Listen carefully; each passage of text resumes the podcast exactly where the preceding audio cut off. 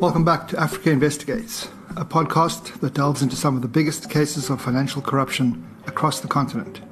I'm your host, Chris Roper. This week, we focus on Kolawole Aluko, a notorious Nigerian oil mogul. He was recently exposed in a Panama Papers investigation for owning four offshore assets in the British Virgin Islands, one of the world's busiest offshore havens. In his heyday, Aluko was a playboy, regularly appearing on celebrity Instagrams and entertainment tabloids. He's been spotted partying with A-list celebrities around the world, such as Leonardo DiCaprio, P. Diddy, and Jamie Foxx. Beyonce and Jay Z even rented his yacht to sail across the Mediterranean Sea in September of 2015.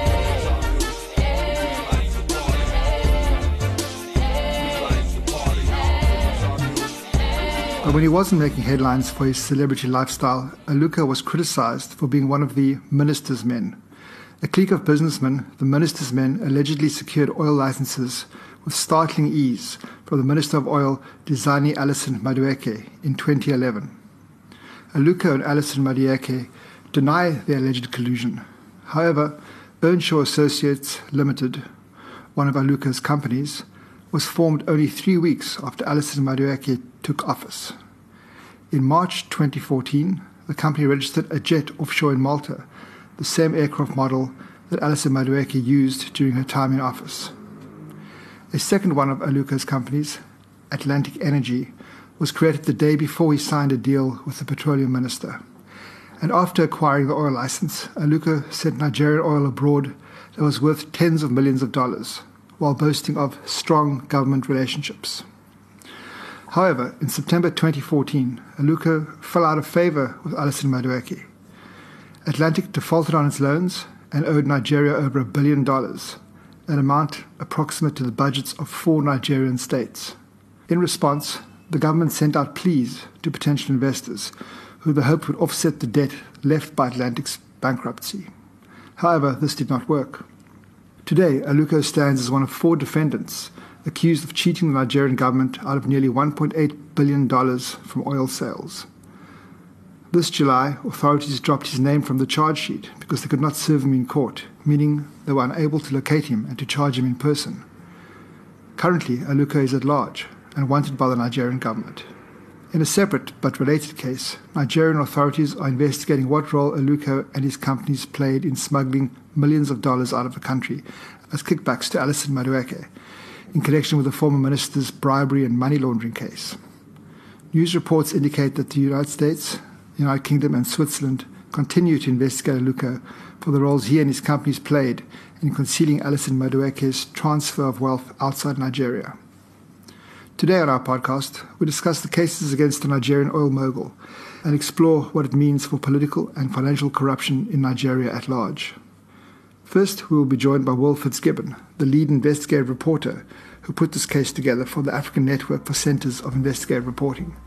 And later, we'll be joined by Heinrich Bomke, a prosecutorial editor from South Africa, who will evaluate the strength of the case.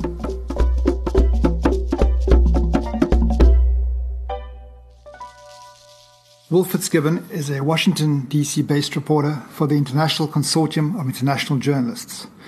In 2014, Will was ICIJ's first investigative journalism fellow, reporting on its Swiss Leaks project. Today, Will heads ICIJ's Africa desk, coordinating and expanding ICIJ's collaboration with journalists across Africa. Will was the lead journalist on the story and joins us here today. Will, welcome to Africa Investigates. Out of the many cases of offshoring uh, revealed through the Panama Papers, what drew you to this case about the Nigerian oil magnate? Uh, why was this case selected for investigation? This case was particularly striking within Panama Papers for a number of reasons. First was what I'd call its newsiness, its contemporaneity, if you like. This is an ongoing matter, not only in Nigeria, but as has been reported previously and as we know in a number of other jurisdictions across the world. So it had that value of being a story that showed not just historically how, how offshore cases and offshore companies rather have been linked to serious allegations of wrongdoing, but also how there are ongoing cases in 2016 that Nigerian authorities, at least in public court documents, have said offshore companies have been used to deal with significant sums of money and to take significant sums of money out of Nigeria. So for that reason, it was a story that I and our partners in Nigeria, the Premium Times, wished to tell. Before the story was published in late July, Aluko was already a defendant in the Atlantic Energy drilling case. Since the Nigerian government has already investigated Aluko for his illicit activities, can the new evidence that you gathered for the story be used to prosecute him, and if so, how? The short answer to that question is I don't know. What we've done at ICIJ and ANCIR as journalists, and at Premium Times also, is to tell the story as journalists. Whether or not there is a follow-up from Nigerian authorities or international authorities using some of the information that have emerged from Panama Papers is no longer in the realm of journalism, but is now in the realm of officialdom. In the story, you wrote that the prevalence of Nigerians within the Panama Papers may be no coincidence. The Nigerian government loses more money than any other African nation from illicit activity. That's 12% of its GDP per year money which could be used to provide healthcare, education, and other services to millions of citizens. What are the political conditions that make Nigeria favorable for corruption, do you think? I think something that fascinatingly came through in the Panama Papers was just how many Nigerian citizens or Nigerian passport holders there are. What's amazing about the Panama Papers database is that you can search for passport details. So you can search by the passport code for Nigeria and get a sense of how many people are in there. That is, how many Nigerians have shared their passport with this law firm, Mossack Fonseca, based in Panama but with offices around the world, as part of the registration process for an offshore company. Obviously, offshore companies are legitimate and have perfectly legal uses in very many countries and very many situations. But obviously, what the Panama Papers have shown is that there have been a large number of historical and contemporaneous examples in which these offshore companies have been used for wrongdoing or allegedly used for wrongdoing. The Nigerian case, by virtue of the large amount of Nigerian names, jumped out at me and jumped out of many of us. Premium Times has done great reporting really for weeks on end from April talking about the different cast of characters from Nigeria who appear within the Panama Papers. Although it would be wrong, of course, to say that Nigeria is unique or is somehow the most corrupt country in Africa. I don't believe that. We're reporting on the fact that there was an interesting amount or interestingly high amount of Nigerians within these Panama Papers. Certainly what experts experts told me was that Nigeria, as an oil dependent and natural resource wealthy country, meant that, like many other such countries across Africa, had higher, I suppose, had a greater risk of being victims of illicit offshore practices because natural resources will always require some kind of government approval at some stage of the process, and that leaves the resource industry and the country as a whole open to exploitation. Do you think that the story has had impact on the country? And if it has, in what way? And what does this mean for Nigerian politics at large? I think the question of impact is often hard to attest or to notice even. Obviously, following Panama Papers, there were a number of incidents, most famously the resignation of the Prime Minister in Iceland, in which impact was visible and immediate. Obviously, we haven't seen that in Nigeria. I know that many members of civil society have been very vocal in calling on the government to act, not just in relation to the case we've been talking about, but in relation to the case of serving politicians and very senior politicians whose details have appeared in the Panama Papers. But we certainly haven't seen, at least to my knowledge, that same level as we've seen elsewhere of resignations or governments launching investigations. That said, with issues such as this, with large multi-billion dollar investigations that span different countries, we as members of the public and journalists aren't always going to hear what's happening. We know that investigations and asset recovery cases are long, complex legal procedures, And I would hope, although I've unfortunately heard nothing to back me up, that there are at least people talking about what Panama Papers can be used to further existing investigations, uh, or that that may be something that happens in the near future. What can Nigeria do to begin to address collusion between the country's public and private sectors? What can the country do to move forward after the many cases of corruption that were exposed in the Panama Papers? My sense is that Nigeria, even before Panama Papers, under the new president, has been doing a better job, or at least a more publicly noticeable job, of fighting corruption, and that's been something that we've heard under the current administration for a while. Remember, a few weeks before the release of Panama Papers, there was a global anti-corruption conference in London, during which the President of Nigeria quite rightly said Western governments should stop pointing the finger at countries like Nigeria and look to their own sins at home. Let's not forget that the offshore industry, by and large, functions and exists and is allowed to continue to exist because developed nations, especially the United States, the United Kingdom, and places like Switzerland, allow lawyers, offshore laws, to work almost in an untrammeled fashion. So I think this is not about just what Nigeria can do to address collusion between public sectors and private sector, but also what all countries, especially those developed countries that really continue to be the lifeblood of the offshore industry, can do to make sure that corporate activity, especially with the public sector, becomes more transparent, whether or not that's registers of beneficial owners, such have been as have been mooted before and after Panama Papers, or a whole host of other suggestions that people much more intelligent than I have made as suggested responses to the Panama Papers leak.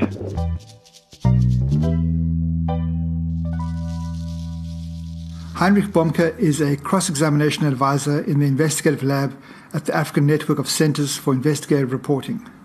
Now, unlike a traditional lawyer, Heinrich is closely tied to the editorial process and works with investigative journalists to build the most persuasive and legally justifiable cases against the culprits that they investigate. Heinrich, welcome to Africa Investigates. Uh, what was your role in the Panama Papers up to the point of publication? And given the legal issues in this particular case, what role might you play in any future reporting on the subject? Unlike um, a lawyer who might vet a story um, to ensure that the facts are straight or to um, erect hurdles against anyone who wants to sue the journalist later for libel or defamation. My role was not so much to address those things, although they come into play as well, but to make the story more persuasive for the reader. In other words, to make the same story with the same substance, but to arrange it in such a way that you're almost arguing your case and persuading a reader of the central allegation against the target. So it's not it, it's not just putting the facts out there, it's making sure that those legitimate facts are arranged and presented in a way that makes the reader, um, at the end of the five or ten minutes that they've granted you their attention, to say, you know what, I agree with that, or I see the point, or this is outrageous. So that's what prosecutorial editing is about. It's about almost prosecuting a case as much as it is just putting the facts out there. So we went over this when you last appeared on the show, but for new listeners, could you briefly recap what sort of substantive or linguistic issues you look for in cases um, as a prosecutorial editor? There are a couple of things to look for, um, and, and, and they stem from legal theory when one is criticizing a witness in the witness box for not being truthful. Um, and that would be to explore inconsistencies. Sometimes you're lucky enough in a, in a story to have a target of the story who has said different things at, at, on different occasions. And those inconsistencies can sometimes be quite important. Um, contradictions between what that person is saying and what other people on the same side are saying. Sometimes rogues don't get their stories straight. And if you speak to two people who are involved in the same incident, um, some of the stories we've seen, uh, the excuses didn't um, match up between the mining company, for instance, and the local government official. Um, you would also look for strange coincidences that just beg a belief, such as the ones that Will has, has pointed out. um, shelf companies that are registered a week before a contract is awarded, the aeroplane, you know, things that just don't, they, they don't, they smell, they stink a little bit, they are red flags. And, um, and then the, perhaps the most important one is to, once, once your allegation has a certain amount of meat on it, the public expects not a legal expectation because from a legal point of view, you can remain stum the whole time. It's up to the lawyers or the prosecutor to prove your guilt. But the public works differently.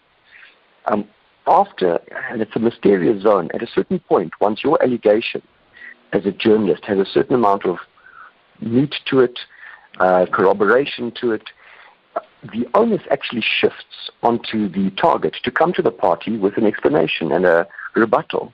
And it's often that rebuttal or the refusal to engage in that rebuttal which speaks volumes. And so that these are things that in a courtroom often mean the difference between uh, uh, an accused person being sentenced or not. And, and the same applies in the court of public opinion, where a person for no good reason declines to provide corroboration for facts which are uniquely within his or her knowledge. After reviewing the case against Aluko, is there enough evidence to support ICIJ's allegations? And do you find the evidence and the facts persuasive? There are uh, coincidences, um, and there are also uh, one of the gems of this story is that the person who is being investigated actually is being investigated by the authorities as well. So that adds quite a lot of there is no smoke, there's no fire, uh, so there's no smoke without a fire uh, to the story. Luckily, um, he, he stands indicted criminally as well. And so, so if you put that together with the bank account that was mysteriously um, uh, created, a company was created shortly before an oil co- contract was dished out, the aeroplane, really one's, one's reached the point now where uh, the oil tycoon must come to the party and, and explain and say, no, this is what that company was for. It was a teddy bear company that I was launching for my children, or that plane. It's a Lear 45 that uh, I uh, bought, um, but it was a Lear 42 that the minister was flying around in. So it wasn't the same. There, there's enough work being done in the article to pass the baton to the other side to explain. And that's really the only criticism I have of the piece. And perhaps it's something that um, one can't get around. But instead of just saying he denied it, have a list of questions that were sent to him that he has denied or he refuses to answer. Um, so one could actually ask him, you know, what kind of Learjet did you did you have? We're just want to follow up. But of course, we could easily lay this allegation to rest if you just give us the details of the jet. I'm sure we could check it out with the Nigerian authorities, and if the minister was using a different jet, that would clear everything up. Of course, As that kind of um, uh, approach, um, and, and of course, if they if they don't give you an answer or they refuse to answer, you stick that in your story. And so you, you're not even making a direct allegation. You are saying, this is the question that we asked, and this is the non-response that we got. And you let your audience draw deductions from that. Is there anything you would change about how the story was crafted to make the case against Aluko even stronger? I mean, it's, what's nice about the story is that it's short. Often our, our stories uh, dump too much detail in uh, and there are too many different threads in it. So one of the very good things about this story is its focus, and for that reason, once you finish reading the story, you have um, drilled down on one subject quite deeply. So that's that's that's great. I would um, have wanted, almost what I said earlier, I would have, and it might be impossible work to do, but to find out uh, a little bit more about the indictment against him, some of the detail of that indictment uh, he's a defendant. What exactly is the charge? Um, how did it? How, what is he being cu- accused of in, in practical terms? Um, and also, it's almost like he, he got off a little bit too easily with just being able to deny without us setting out what the um, questions were. So the, the, the allegation was there's a connection between the, the former minister and the business person, uh, and and they deny it. And so that's stated in a um, sort of one sentence in the, which is fair, it's stated in one sentence in the report. Um, perhaps a few follow-up questions could also have been sent. perhaps around the plane, uh, and, and, and things like that. And, and often, um, uh, you know, but I'm really nitpicking now. It's, it's, it's, it's great and it makes its point in a very strong and focused way. Thank you, Will and Heinrich, for joining us today and for shedding light on this fascinating case of corruption. This ANCIR podcast was funded by Open Society West Africa and co produced by the World Policy Institute. Tune in to next month's episode, Flaws in the Sierra Leone Diamond Trade, for a look at Beny Steinmetz, the notorious billionaire and diamond supplier to Tiffany & Co. He camouflaged his wealth in the Sierra Leone diamond business through an offshore entity in the British Virgin Islands, and we've got the full story here on Africa Investigates.